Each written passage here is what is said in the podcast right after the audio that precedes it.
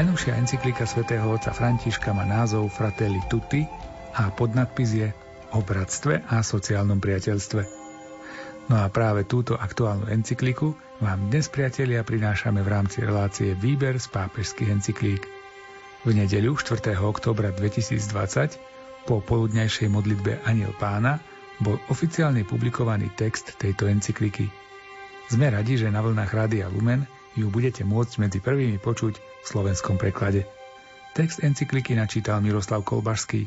Komentáre si pripravil Anton Fabián a reláciu ďalej pripravujú aj Jaroslav Fabián a Martin Ďurčo.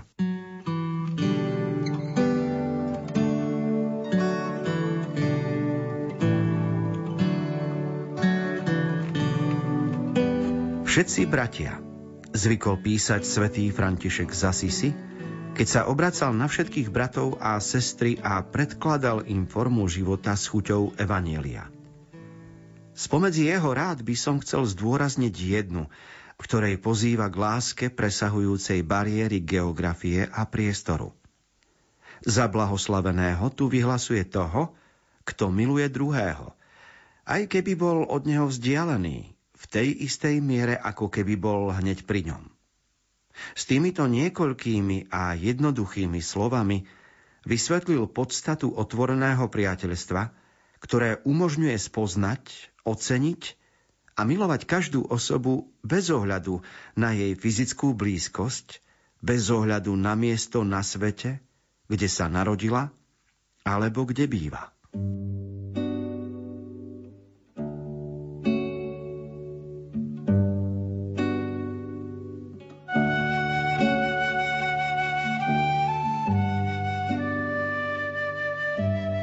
Nenáhodou pápež František dal svojej encyklike v októbri roku dvetisícdvadsať názov Fratelli Tutti, pretože potreba bratstva a sociálneho priateľstva medzi ľuďmi, čiže potreba kvality vzťahov a kvality života, sa ukazuje veľmi aktuálna. V prvom článku hovorí o láske, ktorá presahuje bariéry geografie a priestoru. Ide o postoj, ktorý mal už okolo roku tisícsto František z Asízy, keď nazýva všetkých bratov a sestrami. To znamená, že jedna vec je láska konkrétna k tomu, kto pri mne stojí, koho môžem pozdraviť, pochváliť, oceniť, pohľadiť. A druhá vec je láska univerzálna, ktorú môžem prežívať voči všetkým ľuďom na celom svete, bez ohľadu na to, že sú odo mňa ďaleko, že ich nevidím a podobne.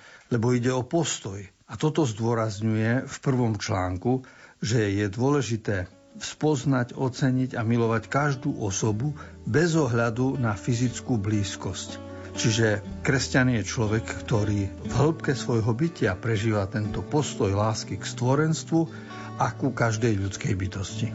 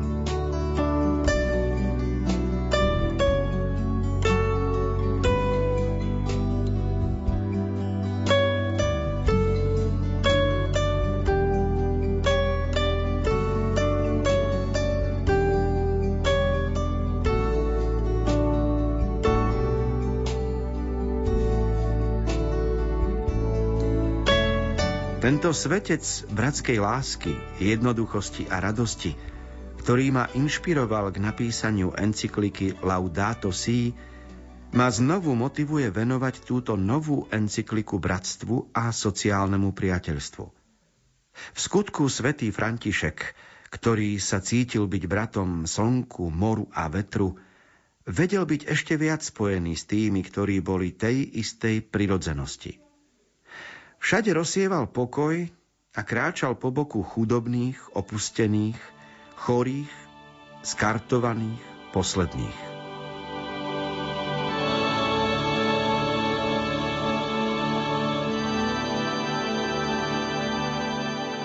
Terajší pápež František je jezuita, ale vybral si ako meno pápeža nie niekoho z jezuitského rádu, ale vybral si meno Františka. A nepochádza z františkanskej rehole, a teda je mu blízka františkanská špiritualita aj osoba svätého Františka. Vidno to aj z toho, že pred pár rokmi napísal encykliku Laudato Si, ktorá bola venovaná životnému prostrediu, ekológii. A tam je svätý František patronom preto, lebo jeho láska k stvorenstvu je naozaj obdivuhodná už vtedy, keďže ide o lásku k slnku, moru, vetru, k celej prírode a samozrejme, že aj k ľuďom. A teda pápež zdôvodňuje, akou inšpiráciou, akou tvorivou silou je pre neho osoba a osobnosť svätého Františka a ako v každom storočí môžeme vybadať určité iniciatívy, ktoré viedli k prehlbovaniu duchovného života, tak aj teraz sa život a dielo svätého Františka stalo inšpiráciou pre pápeža, aby napísal encykliku o bratstve a sociálnom priateľstve.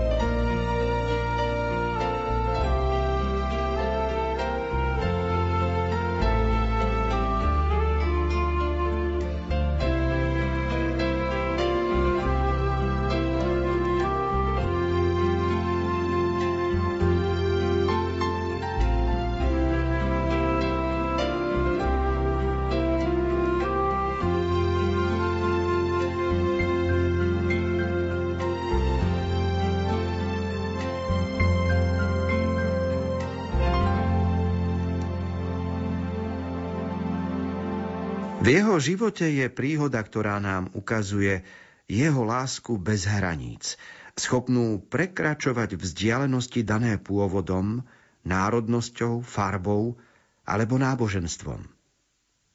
Je to jeho návšteva sultána Malika al-Kamila v Egypte, návšteva, ktorá pre neho znamenala veľké úsilie kvôli jeho chudobe, nemnohým zdrojom, ktoré vlastnil, kvôli vzdialenosti a rozdielnosti jazyka, kultúry a náboženstva.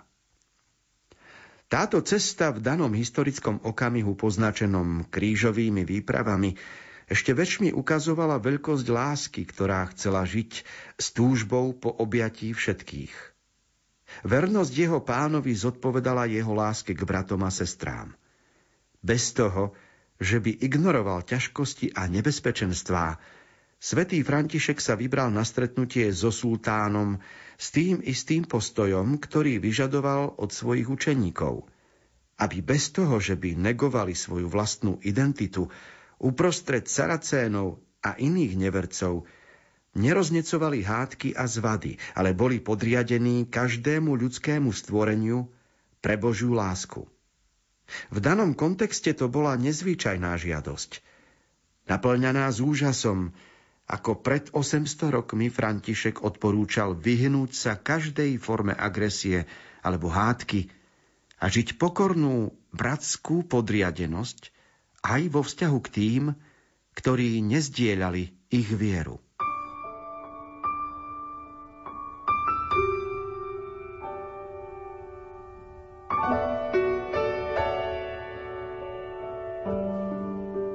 Jeden príbeh, ktorý sa viaže k histórii, je aj odvaha Františkova. Keď bol mladý a keď sa obrátil, rozhodol sa aj navštíviť nepriateľské územie Saracénov, využil na to križiacké výpravy, šiel do Egypta a chcel obrátiť sultána na kresťanskú vieru.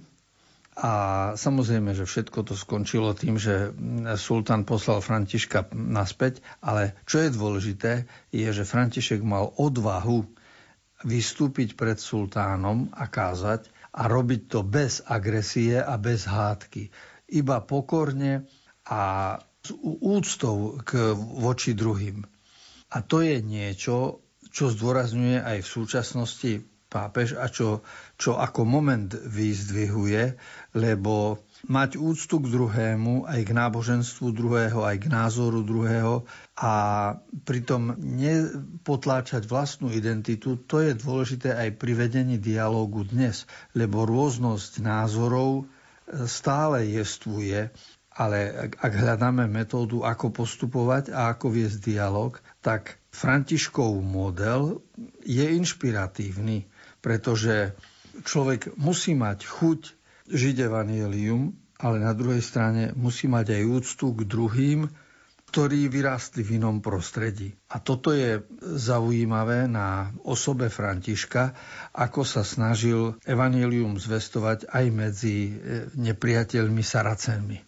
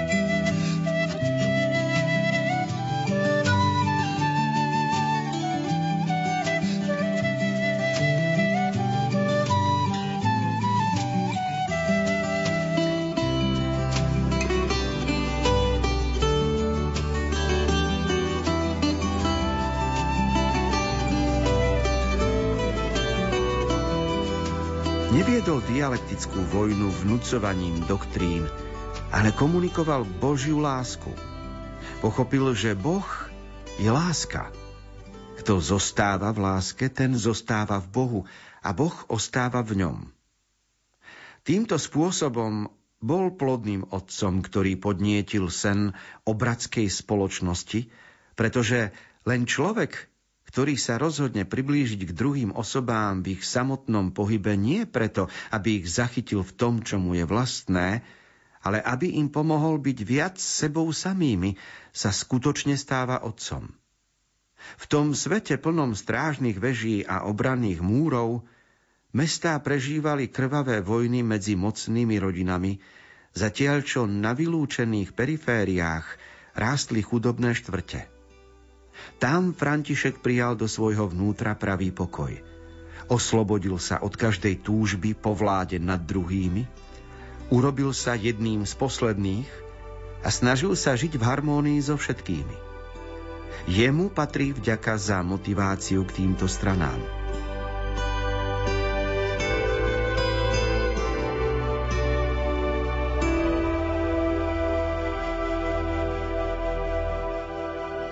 Keď porovnávame dobu, v ktorej žil František pred osemsto rokmi s dnešnou, no tak zistujeme, že niektoré princípy zostali, hoci formy sa zmenili.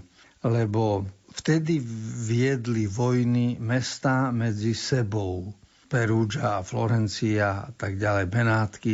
Čiže boli silné mestá, ktoré mali armády a bojovalo sa o územia. Preto boli strážne veže, preto boli obranné valy okolo miest. Ale bol to tiež boj o moc, o vlastnú dôležitosť, ukázať svoje postavenie. Dnes sa to robí iným spôsobom, lebo vojnu už vedú štáty a vedie sa inými zbraňami a iným spôsobom. Dnes by bolo smiešné, keby jedno mesto bojovalo proti druhému. Je to už naozaj historická skutočnosť. Ale princíp zostal. A Svätý Otec poukazuje na to, že František vo svojej dobe pochopil, že práve od toho treba odísť. Od zdôrazňovania svojej moci a dôležitosti. A na to, aby sme s druhými komunikovali, treba ponúknuť postoj pokory a lásky namiesto dialektiky argumentovania, lebo aj argumenty a dôvody môžu byť niekedy ako zbraň, ktorou sa snažíme rozumnosť druhého potlačiť, svoju vyvýšiť, a tým pádom útočíme a robíme z druhého akoby nedouka. A preto diskusia, ktorá je argumentačná, je nebezpečná a veľmi nevedie k výsledku a nepresvedčíme človeka o viere, o náboženstve, o ideológii, tým menej. Preto jediný prístup, ktorý v tomto smere je možný, je mať druhého rád a v láske je možné viesť dialóg a nechať otvorenosť a dozrievanie. A to je niečo, čo pochopil už František z Asisi.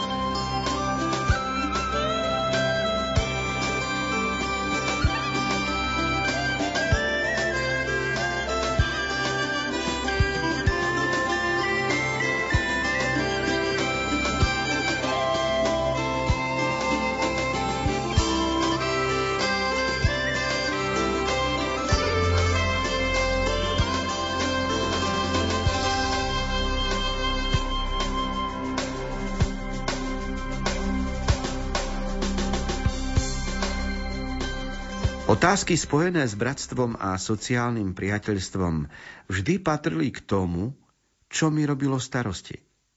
V posledných rokoch som sa o nich zmieňoval viackrát a na rozličných miestach.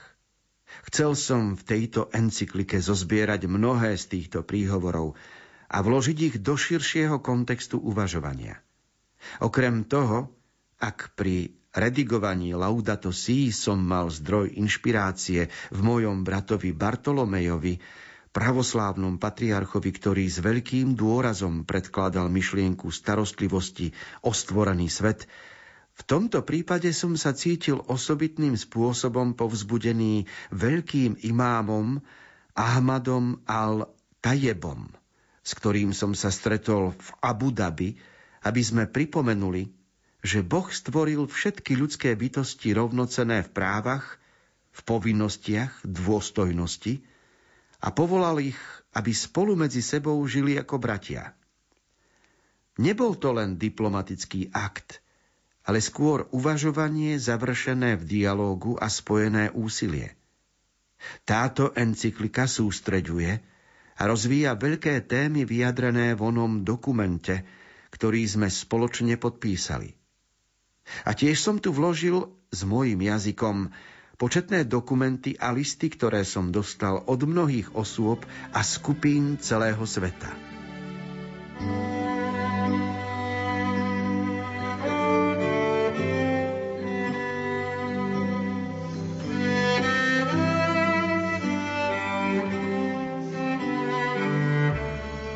Okrem svätého Františka, ktorý je inšpiráciou pre pápeža, spomína aj pravoslavného patriarchu Bartolomeja z Carihradu, ktorý je vlastne hlavou pravoslavnej cirkvi na určitom území a má veľkú úctu k stvorenému svetu, čiže z hľadiska ekológie je pre pápeža inšpirujúci a spomína aj moslimského imáma Ahmada Al-Tayeba, s ktorým sa stretol pápež v Abu Dhabi. A to je veľmi dôležité, lebo to bolo To bol dokument, ktorý sme už tu v Rádiu Lumen komentovali, v ktorom sa prvýkrát hovorí s úctou aj o náboženstvách druhých a o tom, ako sú všetci ľudia povolaní chváliť Boha a mať úctu k životu a k svetu, v ktorom sa nachádzame. Čiže ako Boh má rád všetkých a povolal ich, aby žili ako bratia a sestry. A táto rovnocennosť a rovnosť v dôstojnosti je veľmi dôležitá,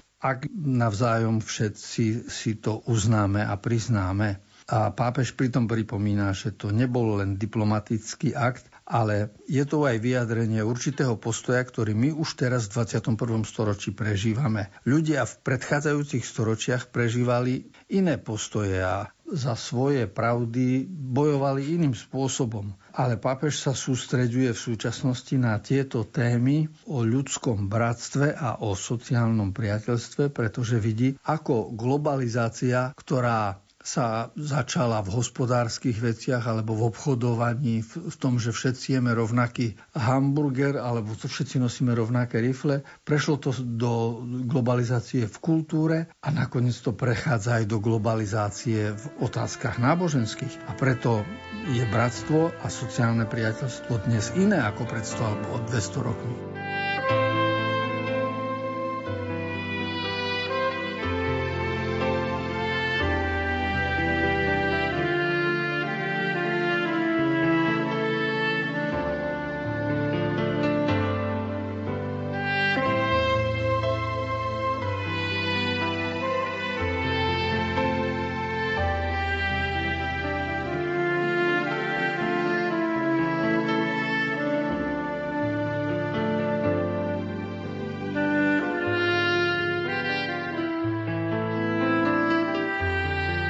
Nasledujúce strany nechcú zhrňovať doktrínu o bratskej láske, ale pozastavujú sa pri univerzálnej dimenzii priotvorenosti voči všetkým. Odovzdávam túto sociálnu encykliku ako skromný príspevok k reflexii, aby tvárou v tvár rôznym súčasným spôsobom eliminovania alebo ignorovania druhých boli sme schopní reagovať s novým snom o bratstve a sociálnom priateľstve, ktoré sa neobmedzí len na slová.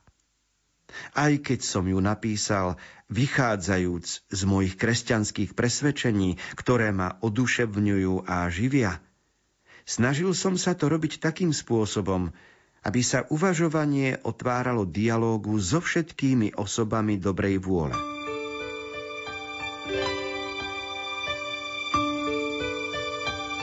Ak pápež hovorí a vyjadruje svoj sen o bratstve a sociálnom priateľstve, tak to rozpráva preto, lebo vidí, ako sú určité skupiny ľudí eliminované, ignorované, ako je prežívaná chudoba a ako sú vyrábaní, nezamestnaní a aké, aké nedostatky sú v medziľudských vzťahoch. Čiže na pozadí chýb a nedostatkov, ktoré v spoločnosti jestvujú, vyjadruje svoj sen o bratstve a sociálnom priateľstve. A ten sen má kresťanské základy, čiže vychádza z lásky k Boha, z lásky k Bohu a k človeku, ale, a to je krásne, že používa pritom jazyk nášho storočia, čiže má korene v myšlienkach Evanielia, alebo lepšie povedané, svetlom Evanielia sa snaží posvietiť na udalosti, ktoré prežívame my dnes. A tak rozpráva štýlom, ktorý je nám vlastný a blízky, pričom berie do úvahy transcendentné skutočnosti, teda pravdy, ktoré sú večne platné a nás presahujú.